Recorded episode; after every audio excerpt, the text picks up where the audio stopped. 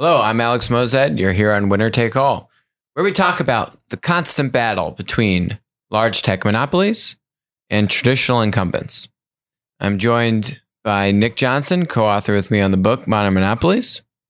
We've got a packed agenda, a big couple weeks this week, last week, and next week um, with earnings, which we're going to get to in a little bit. Uh, but first, if anyone's been traveling to LAX recently, it's in the Los Angeles airport. I feel bad for you. Um, I've been there in the past few months. Every time I've been there, it has been they're deeming here Carmageddon. Um, the traffic was so bad to get a to get an Uber. It took 30 or 40 minutes just for the Uber to get to my terminal. And then once the Uber gets to the terminal, I, I never actually ended up waiting. Then you'd have to wait probably another 30 minutes just to get out Of all Uh, the traffic. of the airport because of all the traffic. And so, uh, what was the LAX's r- response?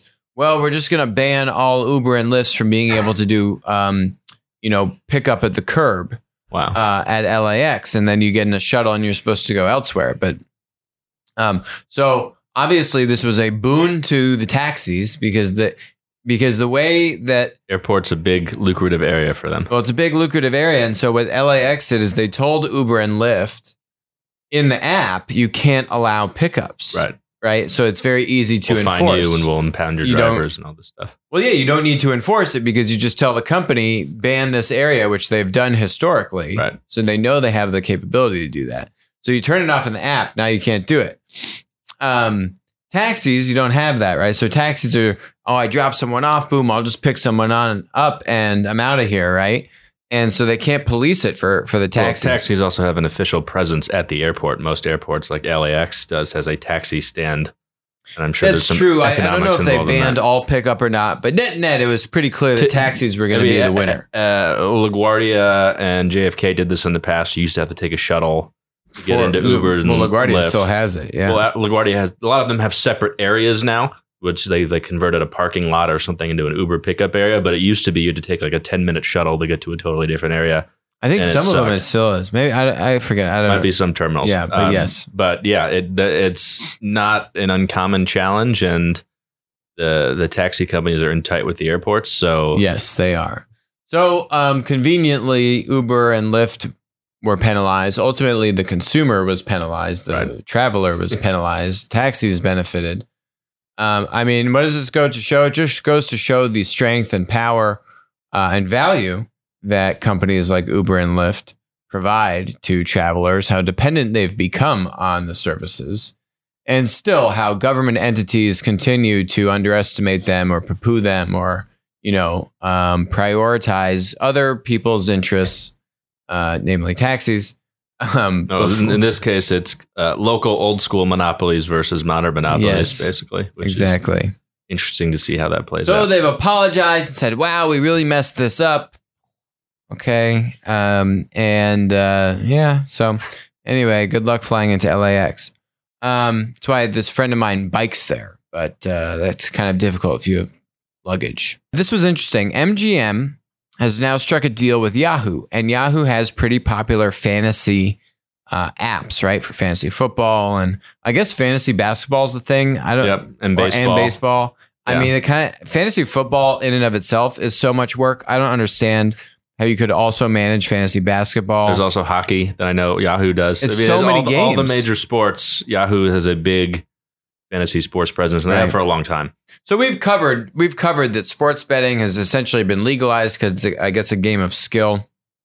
Well, Whatever. fan, fantasy sports betting. Fantasy sports Yeah. betting, yes, it's a it's a skill game, and um, which is hilarious. But anyway, um, so now they have this tie up, Yahoo and MGM. I think that's a pretty good, uh, pretty good move on Yahoo's part and MGM's part.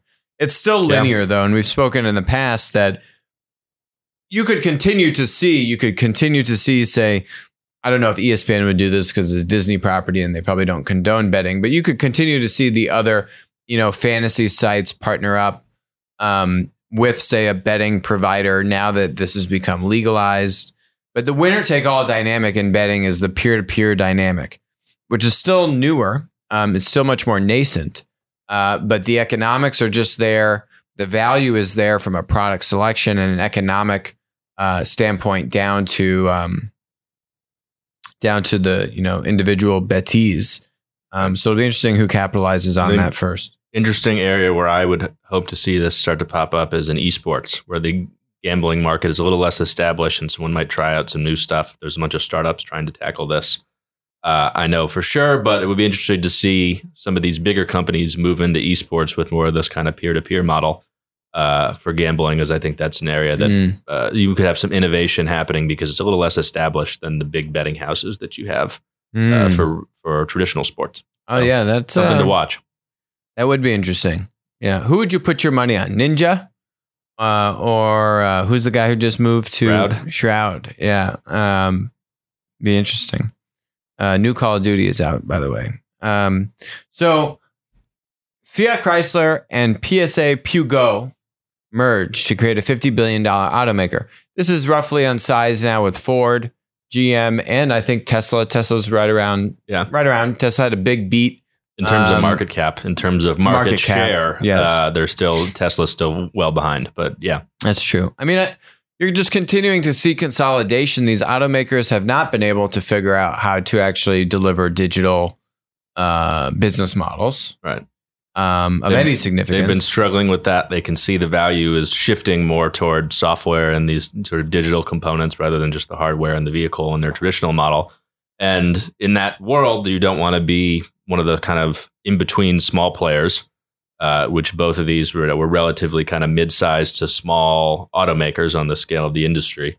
So it makes sense if you know you, you're caught in that kind of trap and see the change that's coming, you would want to combine and be able to be one of the more scale players. What's interesting is that Peugeot is the number two automaker in Europe.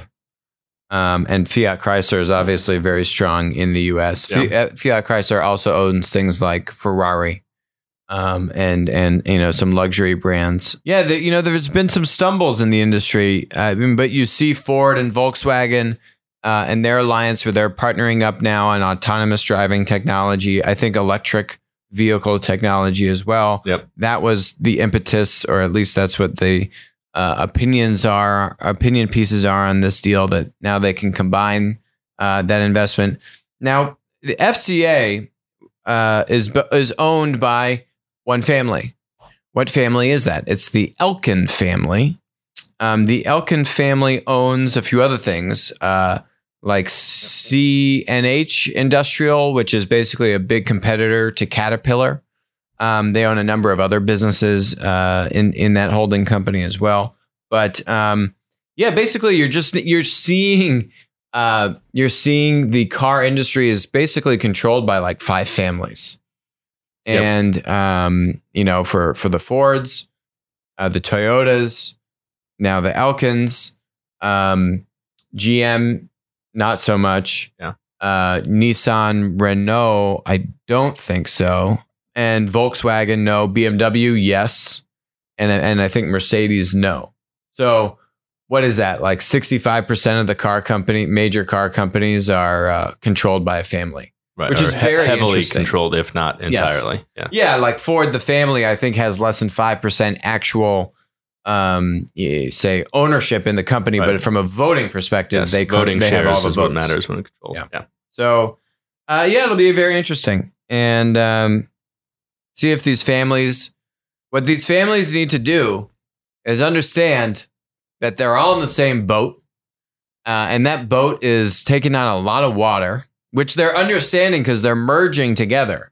But they need to all now collectively partner, or at least have at least a third or half of these players merge.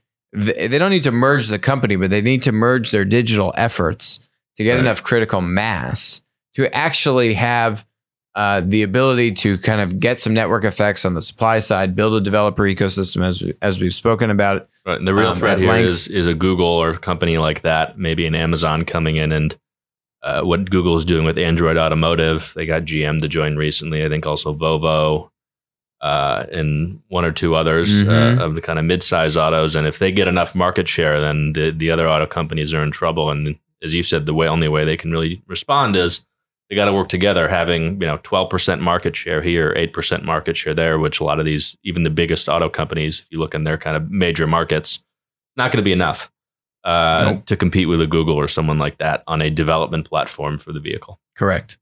Correct. Uh, okay. So let's go to Amazon, our friend. Amazon is making two hour grocery delivery free for all Prime members. This is a very big deal.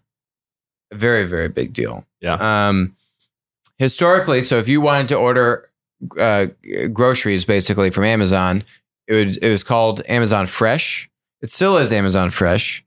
Um, but the point is, it wasn't included in Prime. So, you know, you pay 120 bucks a year, you get free two day delivery. Not included. You had uh, a separate membership fee or a separate delivery fee associated with that order.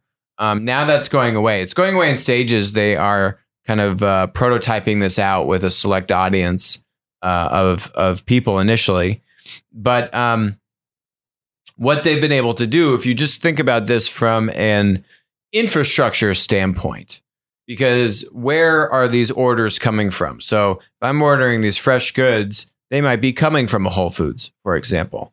And so just the delivery and fulfillment mechanism of getting fresh goods from a grocery store to your home is very different than it coming from an Amazon fulfillment center where you have non-perishable goods that are now being sorted and and those products could be coming from a variety of different places and Amazon's fulfillment system is is set up in a very centralized way and they've obviously figured out how to deliver to not just two day shipping but now one day shipping um, on a huge chunk of of those non-perishable items. So now how do you blend this together and do it in an economical or or at least somewhat economical sense? Obviously this is still costing them. This is still new. They haven't rolled this out everywhere. Yeah. What, what this says to me is that Amazon feels confident enough that more kind of autonomous uh, driving technology or drone type delivery is coming soon enough that they want to build the expectation and the user behavior. And then the unit economics are going to change over time. There's no way they're making money doing this over the next one to two years if they're offering this you know, in select cities and then maybe eventually nationwide. I'm sure it might get adjusted by the time it gets that far but this isn't meant to be a moneymaker in the short term. I think this is meant to capture market share in grocery, which is a huge play for Amazon, and build the user behavior to expect this in a way that's going to be hard for their Amazon's rivals to match. And then eventually the technology and the unit economics are going to catch up to that, or at least that's what I would expect the play is here. Mm-hmm. And I mean, let's let's also put this in context. Two other data points. Uh, Walmart in the past what two months launched their similar Amazon Prime competitive program, but around grocery, focused on grocery. So you pay an annual membership fee. You're now going to get free grocery delivery into, your, home. Yep. Um, Still a pilot program similar to this. still a pilot program. happening. grocery is I think 40% of Walmart US's revenue. So Yeah. it's massive. Grocery is clearly massive for They're Walmart. the biggest grocery store in the US uh-huh. by a long shot. and so obviously Amazon was probably feeling a little bit of heat there. I know that they'd been this is this this program that they've been working on with Amazon Fresh is something they've been working on for years by the way. And it's gone through a few iterations. Yes, how do they how do they perfect delivery of fresh goods, right? This was they've been working on this for a very long time. It's only as you said Nick gotten to a a point of maturity. It's not fully there. Clearly, it's still pilot, but it's gotten to enough of a point that they now want to, you know, do the PR uh, dance and and announce it and and and make this more official. Um, I think the other thing is if you look at their quarterly earnings that they came out with, Amazon is valued like a growth stock. Here's their five day um, price, and basically nothing bad has happened to their stock. If if we rewind the clock a few days, Amazon missed on earnings, so they lost. I mean, they Didn't They- make as much profit as Yes, they were expecting. They didn't to make as much profit, but Amazon's valued as a growth company. Um, AWS was slowing in growth, but um, clearly, what Amazon's saying is we're investing in growth, and I don't care as much about the earnings. Right. They're investing in one day shipping. They were very upfront about that. That cost us money, and that's why our earnings came in lower. And but it was good for growth, Yep. and so we're investing in that. Revenue grew. And and this Yep. is the same kind of mentality. Oh, and by the way, Wall Street doesn't care about our earnings that much either because we had a big, pretty decent sized miss on earnings. and our stock is pretty much fine. Um, if, if I'm in Amazon shoes with the last you know few quarters or last year or so has shown as if I'm Amazon, I can make a profit if I want to. And I've shown you and proved that to you. So now you're going to give me a little bit of leeway to go do more growth stuff. And I'm sure, uh, you know, Jeff and the team there has seen we're going to have to make these big investments in order to to continue to scale this in grocery and wanted to to get a little leeway with investors by proving, hey, we can take some profits and uh, you know as that because they've done a lot of focus on profit taking initiatives over the last couple of years. You've seen a lot of moves to move costs off the balance sheet, make monetize third party sellers more, and now they're shifting back more into growth mode and say, hey, we've proved we we prove we can make money. Now we got to go get to the next step, which is, I think, from their point of view, becoming a huge player in grocery uh, and B two B and other areas like that. Hmm. Hmm. So, um, you know, I'd say this is this is a win for Amazon, and uh, and and they're making good progress here. So, um, let's go to Grubhub. There there is a lot of material on this Grubhub uh, situation. Um, if you do have the time to read through their, they, basically what Grubhub did is they released a memo to shareholders in advance of their earnings call. Um, so they released it the evening before. And the reason they did this is because there's a very strategic shift in how the company is going to move forward. You can see here that basically the tank has stocked. I mean, the, the tank, stock has tanked. The stock has tanked. Um, it was about sixty dollars a share. Now it's about thirty-four dollars a so, share. So why was that? What was the big news? So, um, it's a very good read, and I, w- I and I do want to commend Matt uh, Maloney, the CEO and co-founder, um, in terms of how they're taking this on. We've talked a lot about on the show about Uber Eats, about DoorDash, uh, their competition, their competition in food delivery, and um, Grubhub is in Platt. They've been a dominant uh, delivery food delivery platform for a long time. Couple points of context before we dig into this.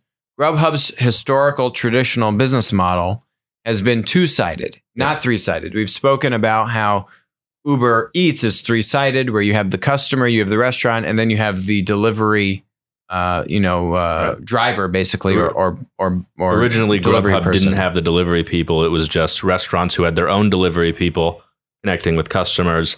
Now they've started to add basically the delivery driver third side of the network as a service to restaurants uh, who don't want to have their own delivery staff, which is how Uber Eats operates, uh, which is how DoorDash operates. So their newer competition is doing this, and they had to respond.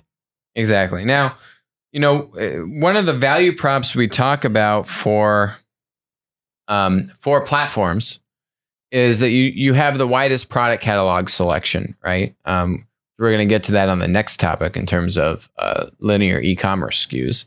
But right, you have the widest product catalog, especially for any kind of um, product or service marketplace, like a like a food delivery platform.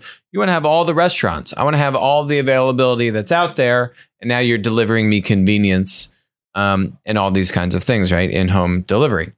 So Grubhub was slower to to make a three sided marketplace and bring delivery uh, in house. In the past, they would say, "Hey, you're the restaurant." You figure out delivery and you figure out how to get the food to the customer, but we're bringing you the customer, right? Um, they have partner restaurants. And so basically, the partners are taking, uh, you know, are basically paying Grubhub a fee, but the price that the customer sees for the food should be, maybe not always, but should be the same price that they see as if they were to go to the restaurant directly and order the food, right? So what does that mean? That that means that the customer is not affected, but that Grubhub is being paid by, you know, basically take rate by the restaurant. And and the restaurant's figuring out fulfillment on their own. Okay. Interesting. All of that comes to the point where Grubhub has a smaller product catalog than these aggressor uh, delivery platforms like an Uber Eats. They don't reference Uber Eats, but they basically call out Uber Eats uh, multiple Th- times. That's because if I'm a restaurant that doesn't have my own delivery service or my own delivery people, in the past I couldn't list on Grubhub uh, but now these basically Uber Eats said doesn't matter what you have, you know, if you're McDonald's even who doesn't have their own delivery service or hadn't for a very long time. Whatever it is, we'll take you on if you know, we think your food's a good fit and we want to sell you to our customers. And they'll they'll handle the delivery because obviously, if I'm Uber, I have all the drivers already. Yeah. So basically, what you're seeing is, and what they describe uh, in this memo is uh, massive new entrant spending to yep. acquire growth at all costs and do it in an unprofitable way. Uh, Grubhub is profitable. Um, and so Grubhub has continued to try to um, grow, and they have had double digit growth. But what they're saying is that we need to change our strategy um, and address this. And so there's a f- number of key points in here, but I really want to drill in on this one. So I'll just read this out. Um, we know from experience the single biggest determinant of determinant of diners' usage on marketplaces is whether it has the restaurants that the diner wants. Makes sense. Historically, we have chosen to only list partnered restaurants on Grubhub. We still firmly believe this is the right way to build the marketplace and is the only way to drive long-term value for all the participants. Okay, here's the money or, or, or the, the lighting mm-hmm. money on fire part. But it also takes longer to build the network this way. Partnering takes a lot of work. Others Uber Eats and uh, you know delivery, DoorDash, and all these places. Um, others have chosen to list non-partnered restaurants on their marketplaces and have generated strong diner and order growth despite high diner pricing and challenging economics. Right now, our existing and new potential diners find more restaurants on other platforms. We need to eliminate this difference, and speed is paramount. Okay, this means we've got to change course and we've got to do it fast. Um, this is really the crux of it. A few supporting notes on this, which I thought were really interesting. I listened to their quarterly earnings call. It was this week. I think it was uh, Tuesday morning. Yeah, Tuesday morning. Um, and so they spoke a lot about looking at cohorts. And uh, as a refresher for folks that don't know what a cohort, basically what you do is you look at a segment of your audience or your customer base. And so they are divvying up cohorts and saying, let me look at uh, my new diners, right? New customers that I've attracted in. And they have historical data to say, okay, you know, two years ago, three years ago, a year ago, what was the behavior of new diners that join my platform? And they have some kind of CAC associated with that, cost of customer acquisition. And the key thing for any business is what is my CAC to LTV ratio? LTV is lifetime value. So what you want to look at is say, okay, I spent X to acquire this customer. Okay. How much did this customer continue to use my product? Did that did that usage increase or decrease over time? What is each customer, average customer, worth to me? And how, how long does it take me to make back that acquisition? How long does it take well? me to break even? How long yep. profit? And all of that basically means the ideal thing you want to look for is a three to one CAC to LTV ratio. Basically, that you can make three, three. times yeah. uh, the amount. Your LTV is at least three times high, high, as high as what it costs for you to acquire that customer. And typically, you want to look at uh, VC economics. They would look for you want to make that back in six months. So you want to get one to one within six months and ultimately reach uh, you know, a three to one ratio for that customer.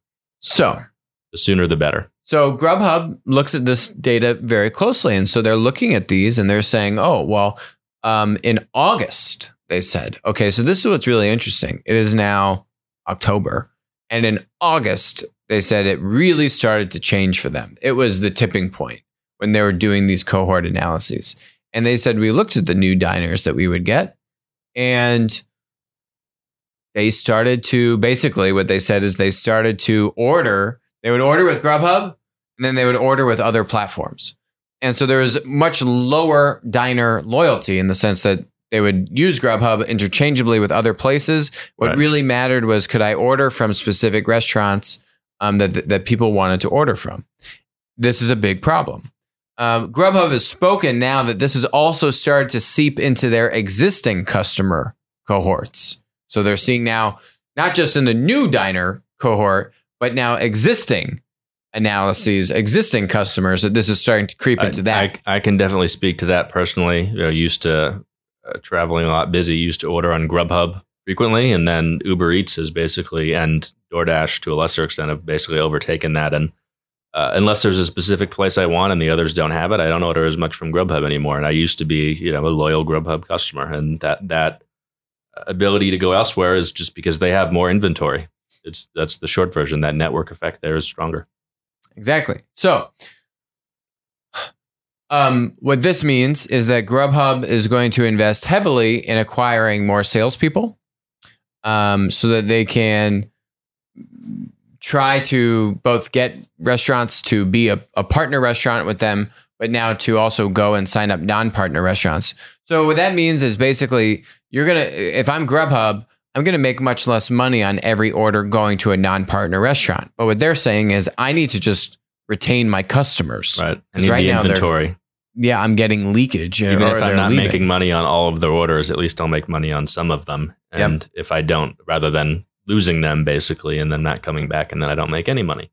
And then the next point here talks about diner loyalty, uh, diner loyalty, um, and all these kinds of things, right? But um, so the, I'll jump down right here, right? So for restaurant inventory, we will rapidly expand our recent pilots of putting non-partnered restaurants on the platform for reasons we've discussed many times. We believe non-partnered options are the wrong long-term answer for diners, restaurants, and shareholders.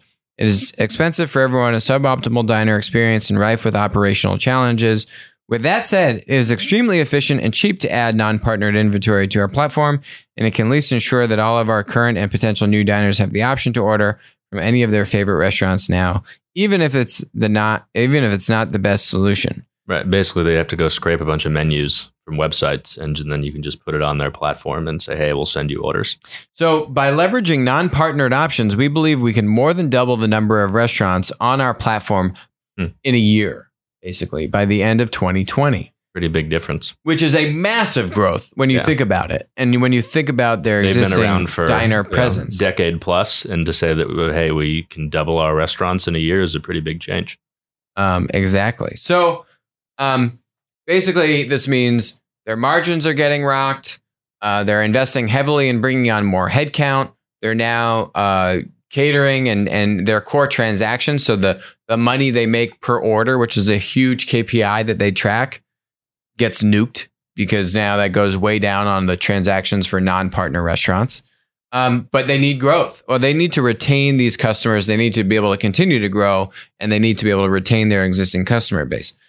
This is a great example of platform wars. I think this is a great example of um, when platforms battle, the users win, both consumers and producers. Non partner restaurants are winning from this too, because now I can get demand from Grubhub and I don't have to pay them fees, or I don't have Right. to pay them the same At least in the short term. level of Yeah. fees and lock in. Um, Grubhub goes on to talk about LevelUp. They bought LevelUp, uh, which is a point of sale platform. And, and so what's interesting to me is that Caviar was just ripped out from underneath Square, which had a bundled the, Point of the sale Square point of sale and Caviar bundling. Right. They sold it to DoorDash for 400 million Yep. roughly. Um, I think Square saw that this was gonna that this fight was just gonna continue to heat up. Yep. And they could make some money. I think they bought Caviar for about hundred million dollars, so they forex their investment. Yep. You've seen some consolidation, I think, in Europe as well, where you have similar kind of battles going on. I wouldn't be surprised to see even more consolidation uh, continuing to happen in the U.S. Now, the key is to get this partner uh, inventory. So outside of just having so outsized demand, and and and that is the mechanism that you use to get restaurants to partner up with you and basically pay you more fees, right? Um, how else do you do that? And I and I think that's where this level up thing gets kind of interesting. Yep. Um, I wouldn't be surprised. I it, it, really depends on how aggressive Dara at Uber uh, wants to be, or potentially DoorDash as well. I mean, this would be interesting. Between is Dara really feeling the heat from investors? How much is he feeling heat from investors? How aggressive does he want to be To Turn a profit. to turn a profit? Because if if I was Dara, or if, if I'm DoorDash, this point of sale thing I think is very interesting to me. Um, would I go buy Toast, for example? Another big point of sale startup.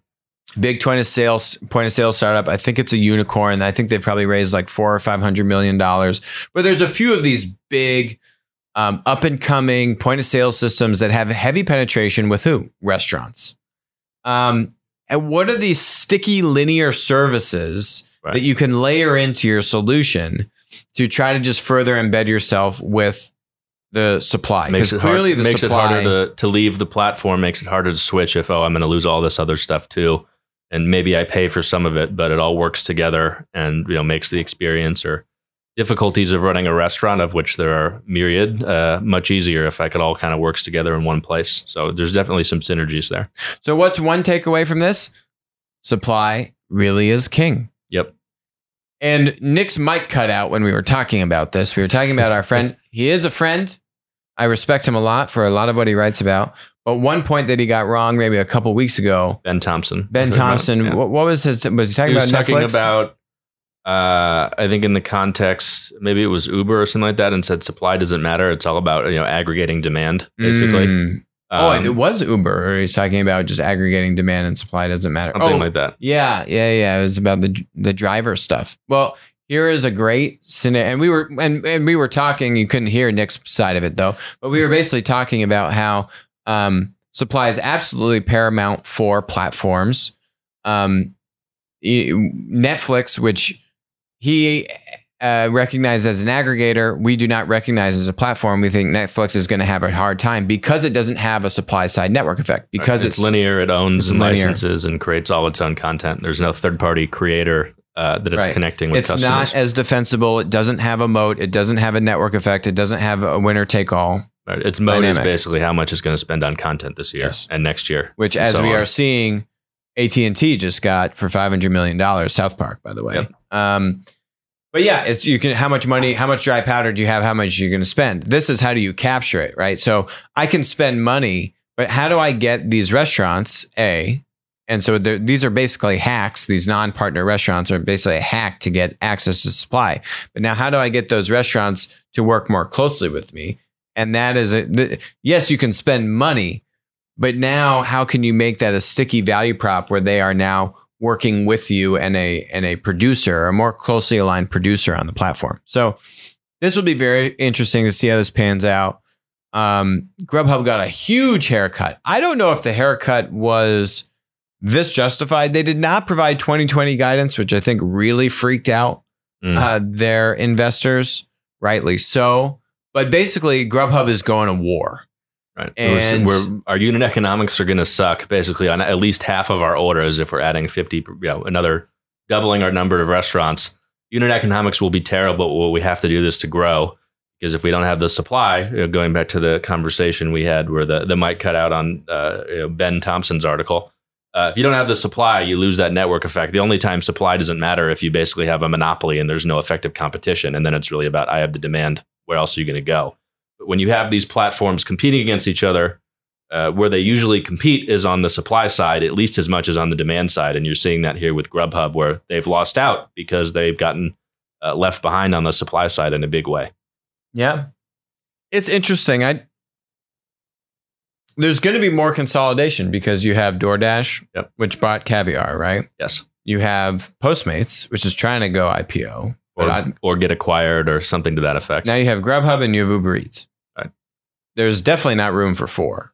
Um, so I think if, if Grubhub can show that they can fight back and put a dent, it gives them much more leverage to look at then merging or acquiring a Postmates or something a like. Postmates. Uh, Postmates is much smaller than a DoorDash. Yeah. Uh, I think DoorDash probably has a higher valuation than Grubhub, Yes. interestingly enough. So, um, but so Grubhub is now coming from behind, essentially, at least on the two major players. Right. Um, we've already spoken about how I think, you know, Uber Eats uh, dwarfs, not dwarfs, but definitely has more GMV than DoorDash and Grubhub um, in uh, in food delivery. So Uber Eats is again, I we are seeing platform conglomerate versus platform specific businesses, and we've said before in the past we're bullish on Uber overall long term.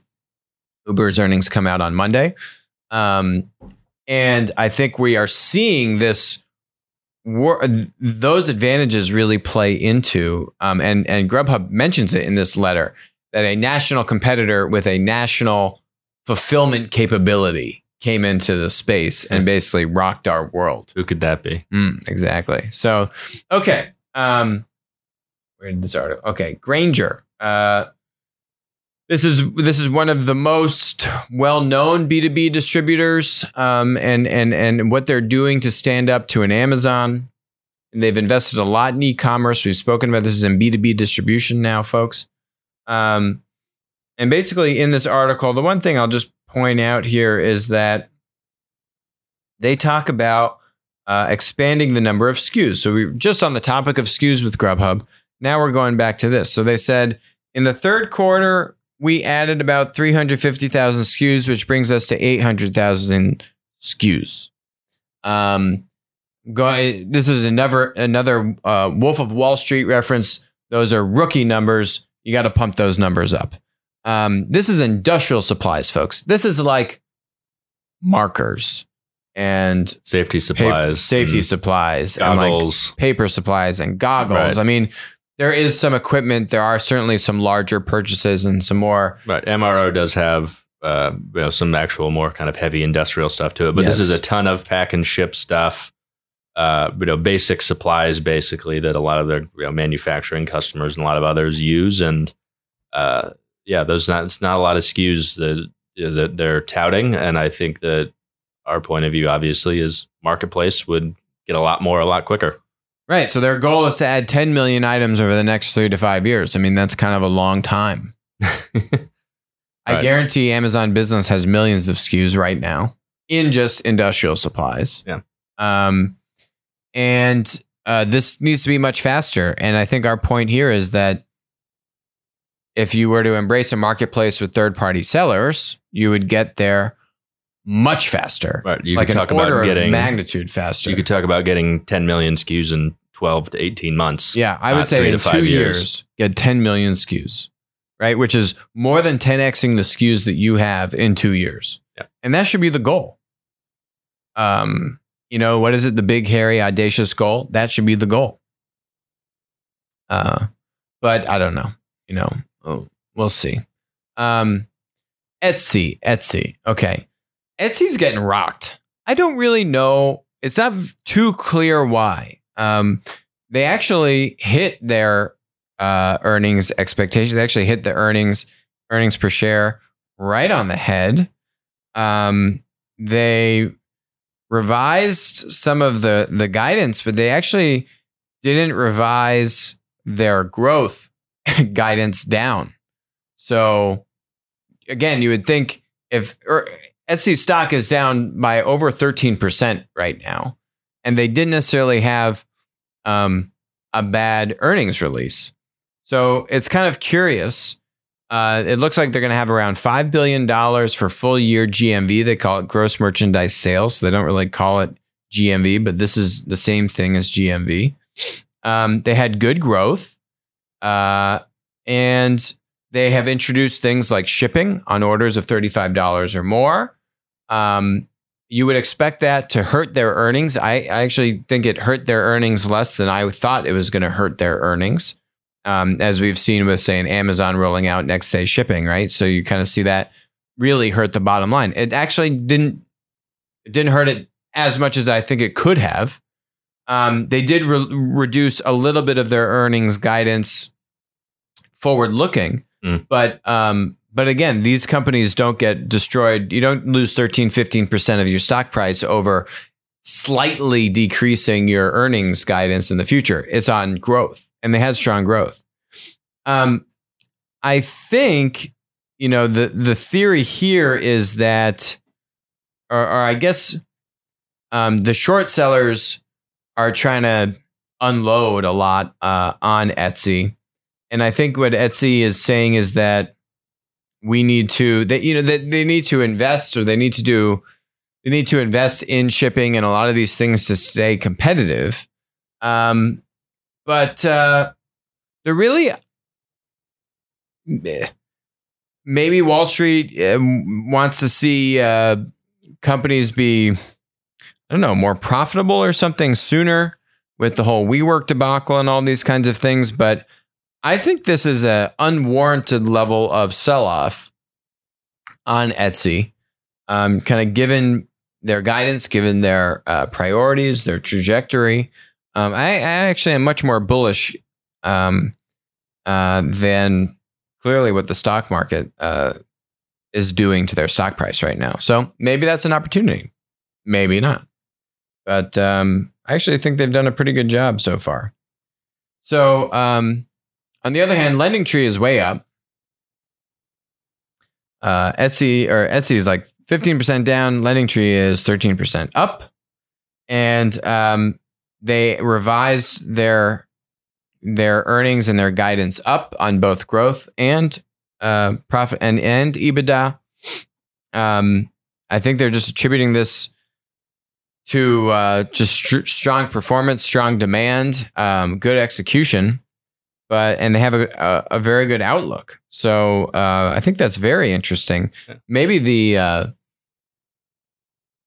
you think the Fed cutting interest rates is is is a boon for them? You think that's helping them? Uh, just I'm sure a healthy economy definitely helps them. I think the interesting thing uh, that I see here is, as you know, a lot of companies are hesitant looking at lending marketplace and that kind of stuff because they're worried about you know, the future economic performance that we're going to see over you know, the next couple years with kind of recession potentially looming on the horizon. A lot of people are worried to see Lending Tree basically buck that trend and say, "Hey, we're a lending marketplace. We're still going strong, and our guidance is going to get even better."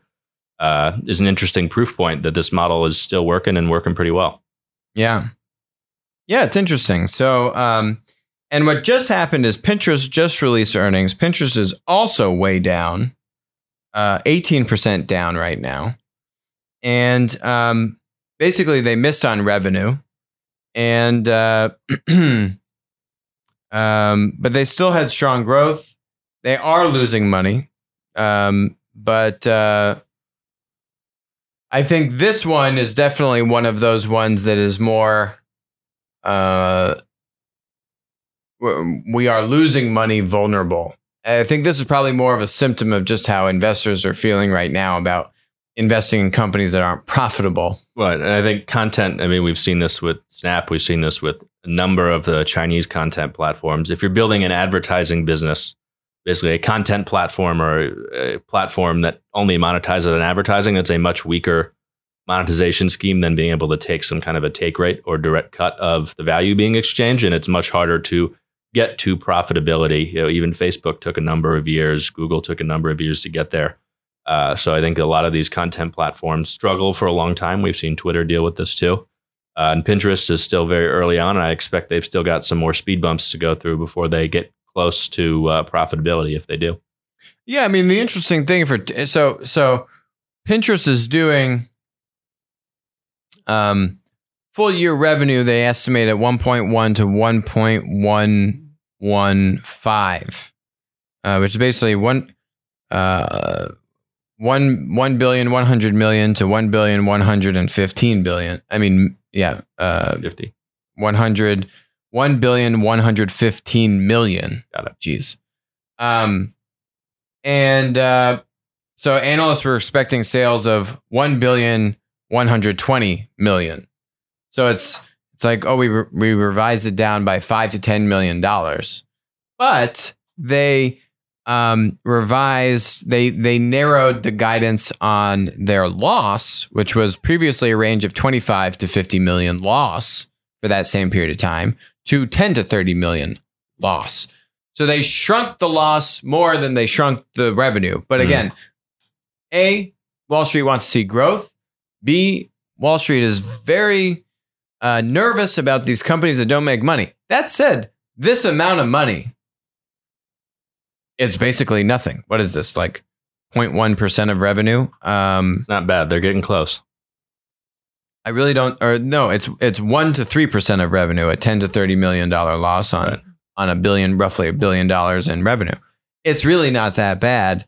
It, this also seems like an overreaction to me. Um, Pinterest is up net net 30% on the since they IPO'd prior to the 18% drop. So the stock is still probably up around 10 to 12% since they IPO'd as a result of this, but um,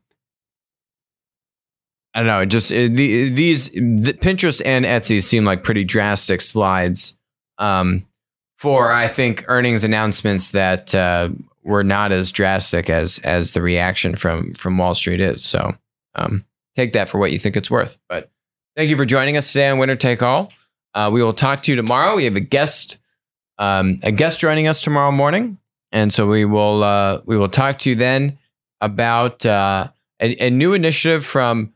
Uh, I think Uber and Lyft have partnered up on this, as well as one other company, which I'm forgetting right now, to counteract California's law about classifying their 1099 workers as W 2 employees. So uh, we will dig into that tomorrow morning. Thanks for joining us.